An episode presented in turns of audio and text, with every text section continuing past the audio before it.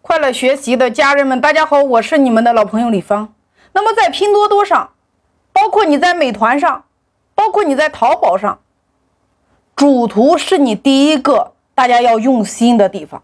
你比如说你在拼多多上，你来搜，我有一个会员叫他经营的是一个艾草，叫你可以在拼多多上来搜李改艾草。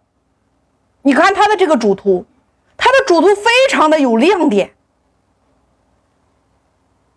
所以说，今天你为什么要来布局评价？你得先问问你自己啊！你作为一个买家，你在手机上或者说你在拼多多上购物的时候，你为什么会去看评价？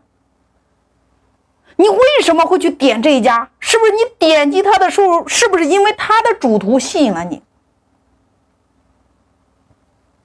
用你找商家的方法来找寻你的客户，这样的布局绝对是合理的。你看，你来看人家的评价，你是不是想从评价里边寻找到你心中担心的那些问题？在评价里边，你想看看别人有没有说出你心中顾虑的问题的答案，或者说你的一些需求的一些问题，别人是怎么说的？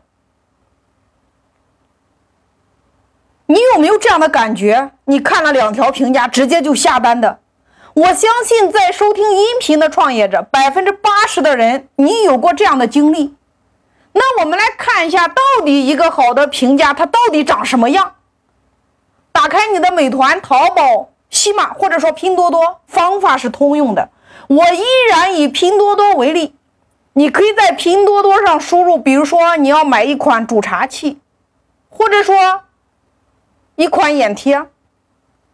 我们以煮茶器为例，第一条，你看，它是这么写的，叫养生壶收到了，非常好，马上煮茶，功能挺多的。我买的是高级款，还能煮鸡蛋，还能搁水煮，有个小碗，挺好用的，太喜欢了。然后有四张图片，晒的四张图片，你看，在这个里边，我们就知道，你看它的功能是不是很多？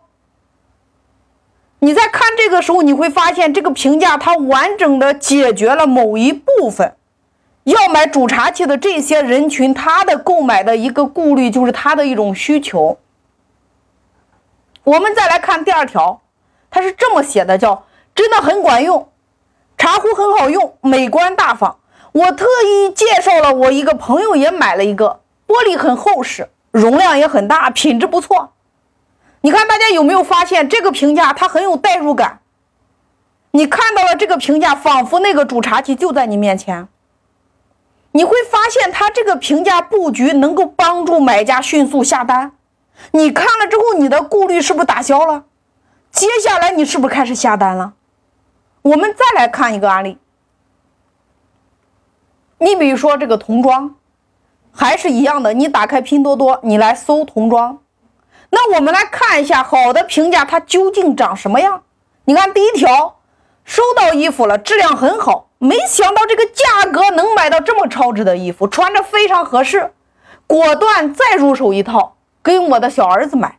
然后就是六张图片，你看这条评价里边，他首先他说的是质量非常好。而且是超值，它突出了一个非常合适。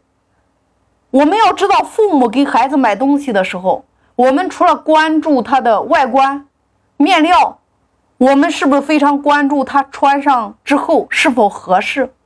你看，你看到这个评价，你然后再看这个图，你是不是有想下单的欲望？